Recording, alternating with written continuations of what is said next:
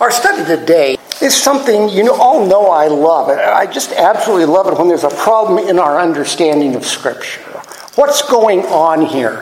Why is it written this way? Now, today is just six and a half verses, but there are at least two interpretations of this history that uh, Luke presents. Was Luke unaware of the actual timeline of what we're about to read today?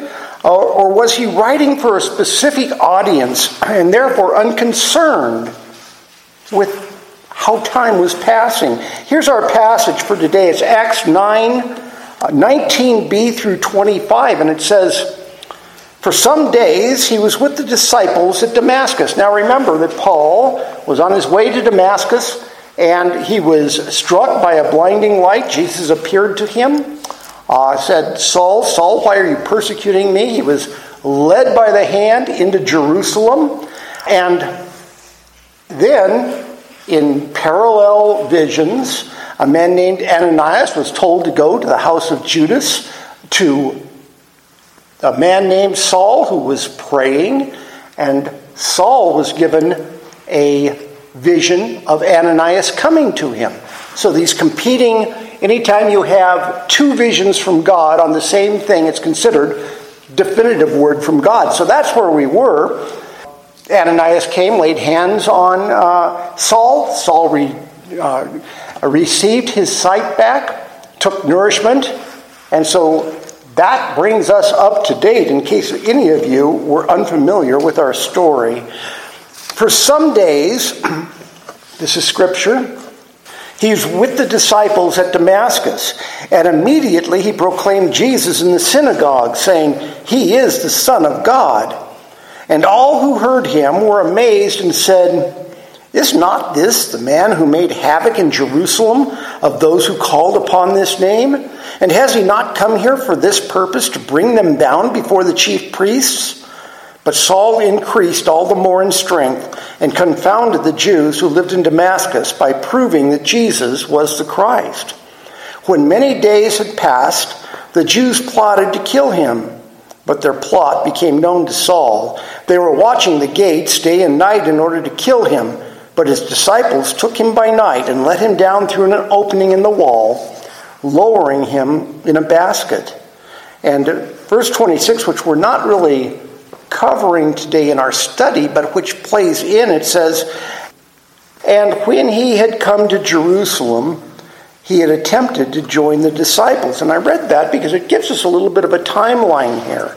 And it looks like um, this is a very straightforward narration, right? So, what is the problem here? Well, let's let the Apostle Paul himself outline this perceived problem for us. Galatians, which was written by the Apostle Paul, verses, and it's, uh, chap, uh, it's chapter 1, verses 11 through 18.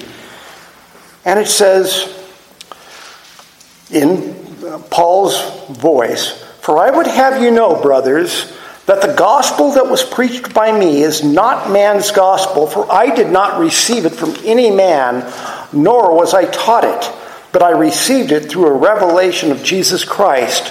For you have heard of my former life in Judaism, how I persecuted the church of God violently and tried to destroy it. And I was advancing in Ju- Judaism beyond many of my own age among my people. So extremely zealous was I for the traditions of my father. But when he who had set me apart before I was born, and who called me by his grace, and was pleased to reveal his Son to me in order that I might preach him among the Gentiles, I did not immediately consult with anyone, nor, I did, nor did I go up to Jerusalem to those who were apostles before me, but I went away into Arabia and returned again to Damascus. And it's okay, so good so far, right? That sort of lines up with uh, what Luke has written here. But it's the next verse, verse 18, that causes a problem because Paul said, then, after three years, I went up to Jerusalem to visit Cephas and remained with him 15 days.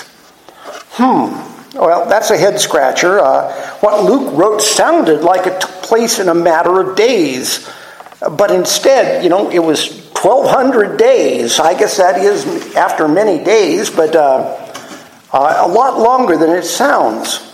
So, did Luke not know how long Paul was in Damascus? Uh, some scholars think that Luke wrote his history from other sources, uh, and it, it's probably true because he was not there. So he was quoting other sources on this. But later, Luke joined Paul in Paul the Apostle's missionary ministry. Did Paul not set him straight? We don't know because Luke did not go and revise his history that he has written, but more probable is that Luke was hitting major events in Paul's life unconcerned with what the timeline all actually showed. He wasn't writing a chronological history, he was writing a history of things that happened in Paul's life. Scholars, uh, well, remember that Luke wrote Acts and the Gospel of Luke to Theophilus, which means lover of God. Was that a device of his to address it to everyone who was looking after God, or was Theophilus a real person? Now, scholars tend to believe that Theophilus was a real man, a Greek speaking Gentile convert. It's possible he was just interested in Christianity, uh, but Luke does say uh, he's putting this down in order so that you may have a basis for how you have been taught without quoting it exactly. So, so Luke was, as it says, trying to set down a chronology for him.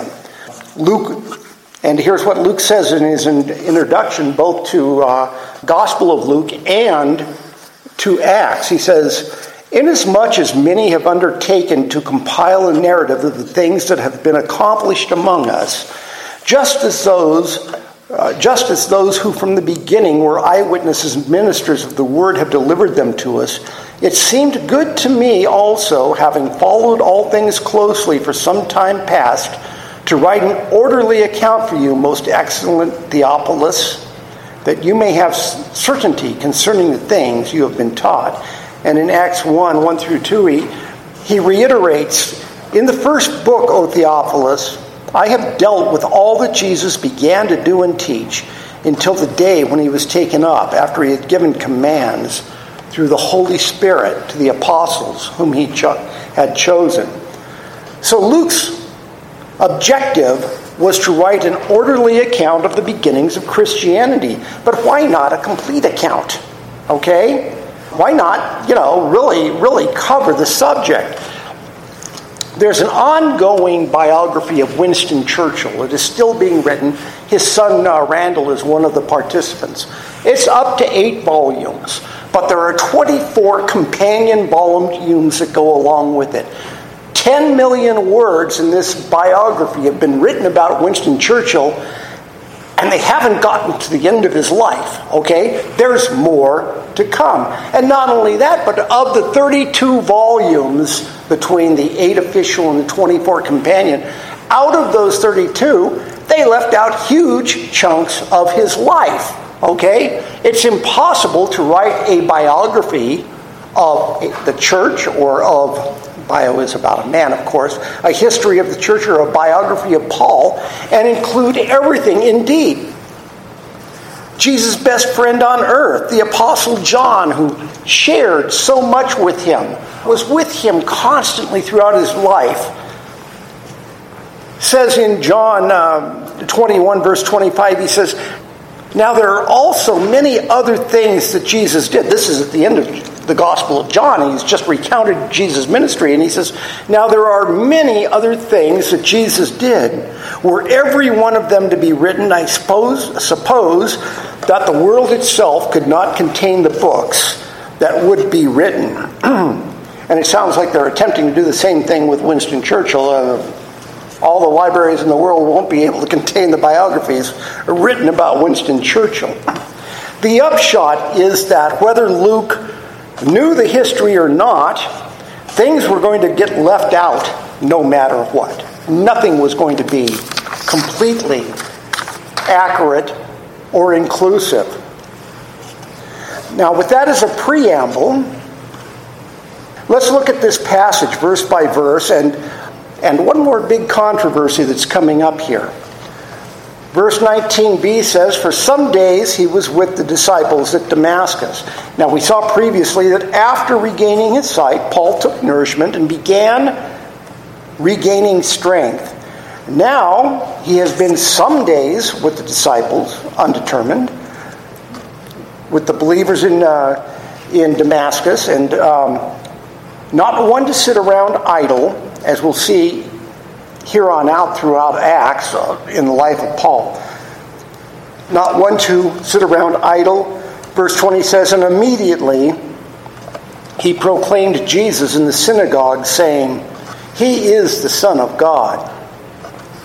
F. Uh, F. Bruce, one of the one of the uh, writers of a commentary that everybody reads, because I read F. F. Bruce first, and then I'll read John MacArthur, who will quote F. F. Bruce, and then I'll read uh, Longenecker, who will quote F. F. Bruce. But that's okay. F. F. Bruce was right, wrote his commentaries back a little while ago in the '60s, before some of you were born. You know what can I say?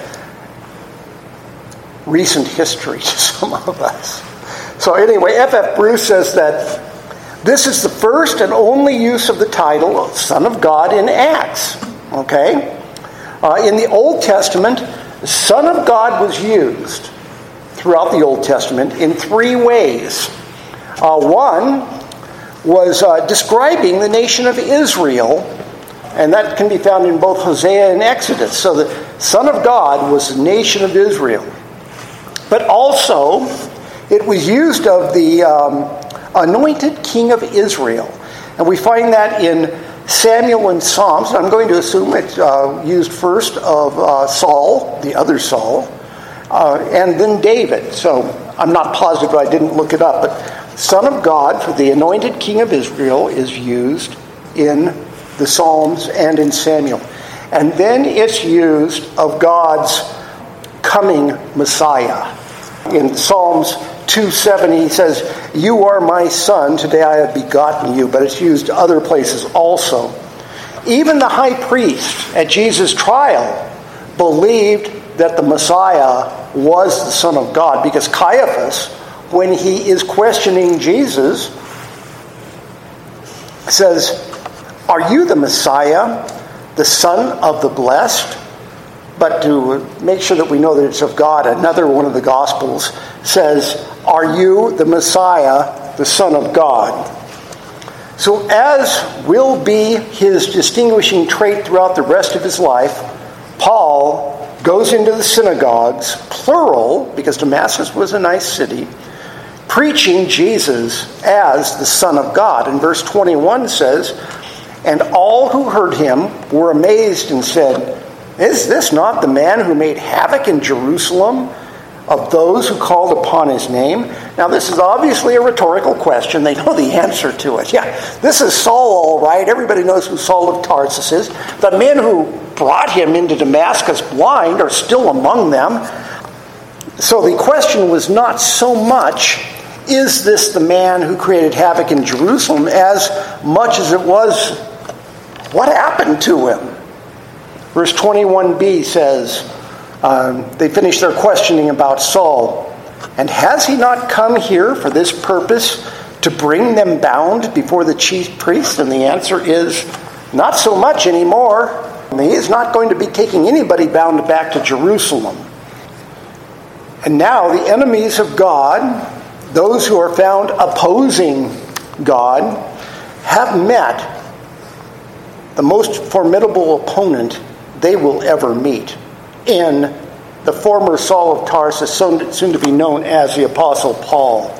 Verse 22 says, But Saul increased all the more in strength and confounded the Jews who lived in Damascus by proving that Jesus was the Christ. Now remember, Saul, student of Gamaliel, thoroughly familiar in the Old Testament, a doctor of the law, which meant that he was also a doctor of the religion of Judaism because they were one and the same thing. Master debater, and they're really not going to get the better of him in any kind of a debate since Stephen has left the scene, as it were. Now, Saul thought he was strong before, as he was persecuting the church. But those without God have their own weaknesses, weak in their own ways. And those who are strong in the Lord share the same strength. They share the Spirit of God. And that strength is shown as Saul proves and not tries to prove that Jesus is Christ. Verse 23 says, When many days had passed, the Jews plotted to kill him. Now, you know, when you hear many days, what comes to mind? A month, two, 60 days. Uh, because here we skip forward for that three year period. I once read a I once read a, an account of a primitive Amazon tribe. They were not real good with numbers. They, when they counted, they went one, two, three, many. Okay? Well, we're here at the many. It's not one day, it's not two days, it's not three days. That's many days that we get here to. And many days had passed. The other thing to notice here is Luke relates that the Jews were plotting to kill Saul. But 2 Corinthians 11, 32 through 33, which Paul also wrote, has Paul relating that at Damascus, the governor under King Aretas was guarding the city of Damascus in order to seize me. But I was let down in a basket through a window in the wall and escaped his hands. So we have a little bit more detail Paul is sharing in his letters to the Corinthians about what happened in Damascus. And he says, King Aretas. Well, who is King Aretas? Galatians 1 14 through 17, once again, a letter Paul has written recounts some of this history. He says, And I was advancing in Judaism beyond many of my own age and my people. And we're sort of repeating, maybe he only had one story like I do, you know. Anyway, he says, uh, So extremely zealous was I for the traditions of my fathers. But when he who had set me apart before I was born and called me by his grace was pleased to reveal his son to me in order that I might preach him among the Gentiles, I did not immediately consult with anyone, nor did I go to Jerusalem uh, to those who were apostles before me, but I went away into Arabia and returned again to Damascus. So, what was Paul doing in Arabia anyway? When you think of Arabia, are you like me? I think of Saudi Arabia, and I think of Yemen down there on the bottom and, and Oman on the side, but that was, we're getting to the problem of Ethiopia not being Ethiopia here because Arabia is not where we think Arabia is to the biblical Jews. Arabia was um, it was another kingdom. It started probably about 20 miles south of Damascus, so it was in Syria. It covered all of Jordan, which is on the east side of all, all of Israel on the east side of the Sea of Galilee and the River Jordan. It also included the Sinai Peninsula of Egypt, and it included very northern part of what we call Saudi Arabia, down to the city of Petra. So here, Saul has gone to Arabia. And when I see this in my mind, once again, I see him sitting in the desert having Jesus because he says Jesus instructed him. And he doesn't say, by the way, he does not say that the Holy Spirit instructed him. He says Jesus instructed him in Christianity.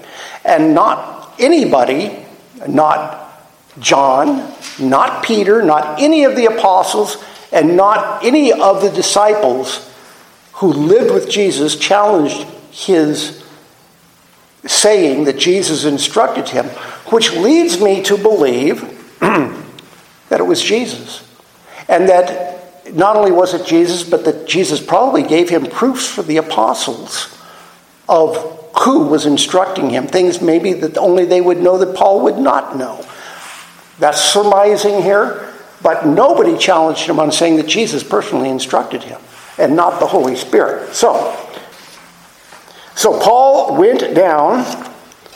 It's called the king, kingdom of Nabatea.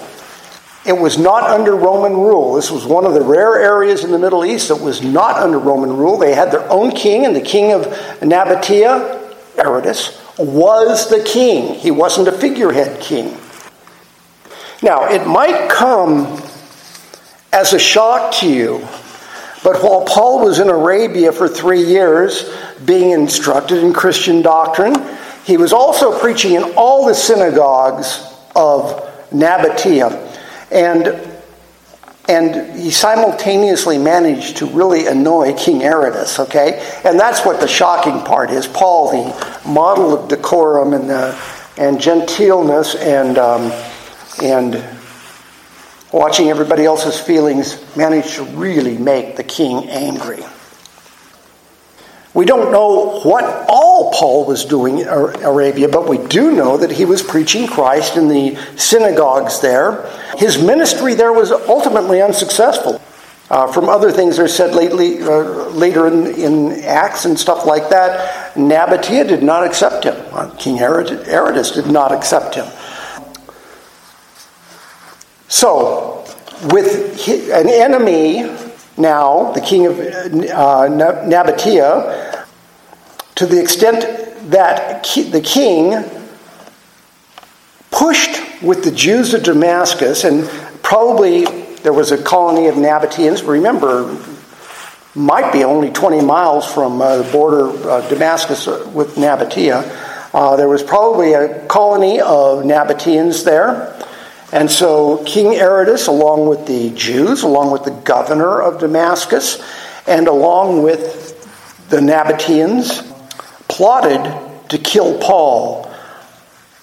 So back up to finishing up our passage in Acts, verses uh, 23 through 25 together read When many days had passed, the Jews plotted to kill him, but their plot became known to Saul and they were watching the gates day and night in order to kill him.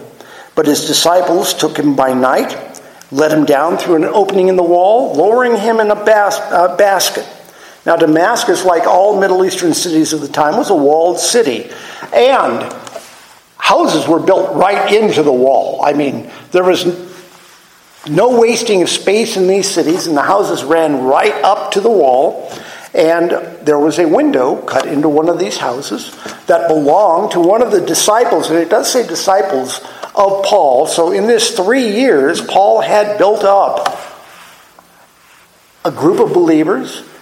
Now, mind you, he was already moving into an area that already had Christian um, Christians living there, but he also had disciples who were following him. The only way to get in and uh, out of a city back then was through the city gates. And I don't know how many city gates Damascus had. Uh, these things, nobody tells me anything, you know.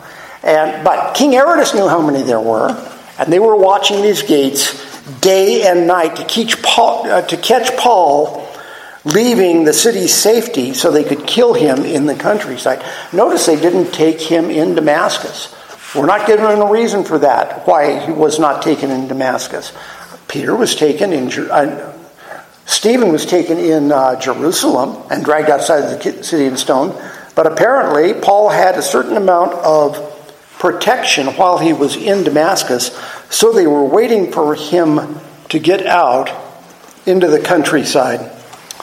We do not know how Paul found out about the plot. It just says that Paul became aware of the plot to kill him, but he did find out.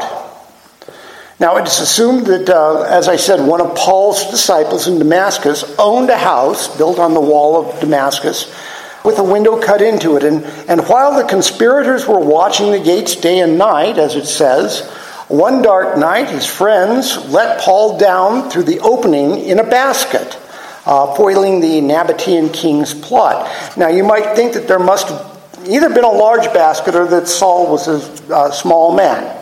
And they think both things are true, okay? Saul was not a large person uh, by, by history's reckoning. But the basket, uh, the Greek word here used for basket, is the same word used in Mark 8 8, where Christ fed the 4,000 out of a basket, where that he filled with fishes and loaves miraculously. The word describes a large woven or net worked uh, bag or basket suitable for hay, straw, or for bales of wool. So this was not a small basket. A kid was not carrying this into the uh, uh, to hear Jesus speak. It was a large. Maybe they were carrying hay in it for the animals that would be there. Who knows? But it describes a very large basket. So, in such did Paul escape those who sought to kill him. Now, as we close uh, this study of Paul's escape from death, uh, one commenter made what I thought was a really odd observation. And he said that not all Christians want to be martyrs. Okay, and I thought, gosh, does any Christian want to be a martyr? You know, uh, did Stephen want to be martyred, or was he just grabbed and dragged out of Jerusalem without a chance to escape his, from his murderers? Has any Christian ever willingly been martyred?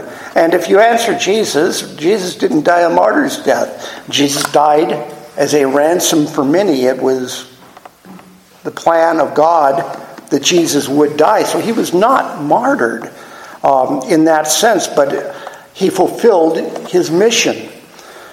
So this morning I reread that statement with my reading glasses on.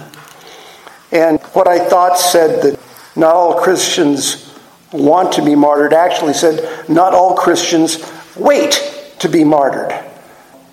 Speaking of Paul, Paul got out of town. That makes much more sense to me, okay? It is not a Christian's duty to die for Christ. Instead, it is his duty to live for Christ. To fully live for Jesus means sometimes one does die for Jesus, okay? But it, but it is not your duty to seek out ways to die for Christ. That is not the point. You know, one of my favorite missionary anecdotes is the, the five uh, who were ministering down in the Amazon, and they had a rifle with them. And when the natives rose up against them, they did nothing. They did not fire even a warning shot. And they were all speared to death. They all died for Christ, okay? Though they were living for Christ. And those five deaths you might think were for nothing. And yet the entire tribe became Christians, and all of their family. And all through the last 70 years now, that is a Christian tribe because of five men witnessing to them who did not fight back but instead died for Jesus' kingdom. It doesn't happen with everybody. But when it does happen, it happens. So anyway, it is not it is not incumbent on us to wait to be martyred. When even Jesus, he told his disciples, he said, when the armies encircle Jerusalem, go, get out of Jerusalem. And the amazing thing is, the Christians did leave and walked through the Roman lines untouched. Romans didn't stop them. They got out of there and walked. Anyway, in this increasingly hostile world to the Christian message nowadays, martyrdom, common in ancient times, is making a comeback. Uh, in Islamic countries, as you know, in the Middle East and Africa, the killing of Christians is commonplace. Uh, it's illegal to be a Christian in some of the uh, areas controlled by Islam. Will it come to America someday? Well, will one day our commitment to the Lord come with a higher price than it does today? And I'm afraid probably so, because we see the rights of Christians being trampled on, the rights of free speech being um, not just watered down, but removed. Um, we may need to flee someday, just as Paul did. And keep in mind, 20 years later, after this incident of Paul leaving Damascus, Paul makes one final trip to Rome. He had wished to travel as a missionary to, to Gaul which was parts of France and parts of Spain. So he wanted to go to France. Spain, there was talk of England at some point, and he never made it there. Because when he did leave Rome, it wasn't for France and it wasn't for Spain, it was for somewhere incomparably better the presence of the Lord.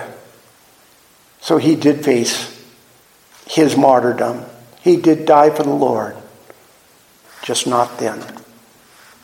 To be macabre, we're all going to die someday and be with the Lord and uh, die in the faith, and you will die with the Lord. Let's close in prayer.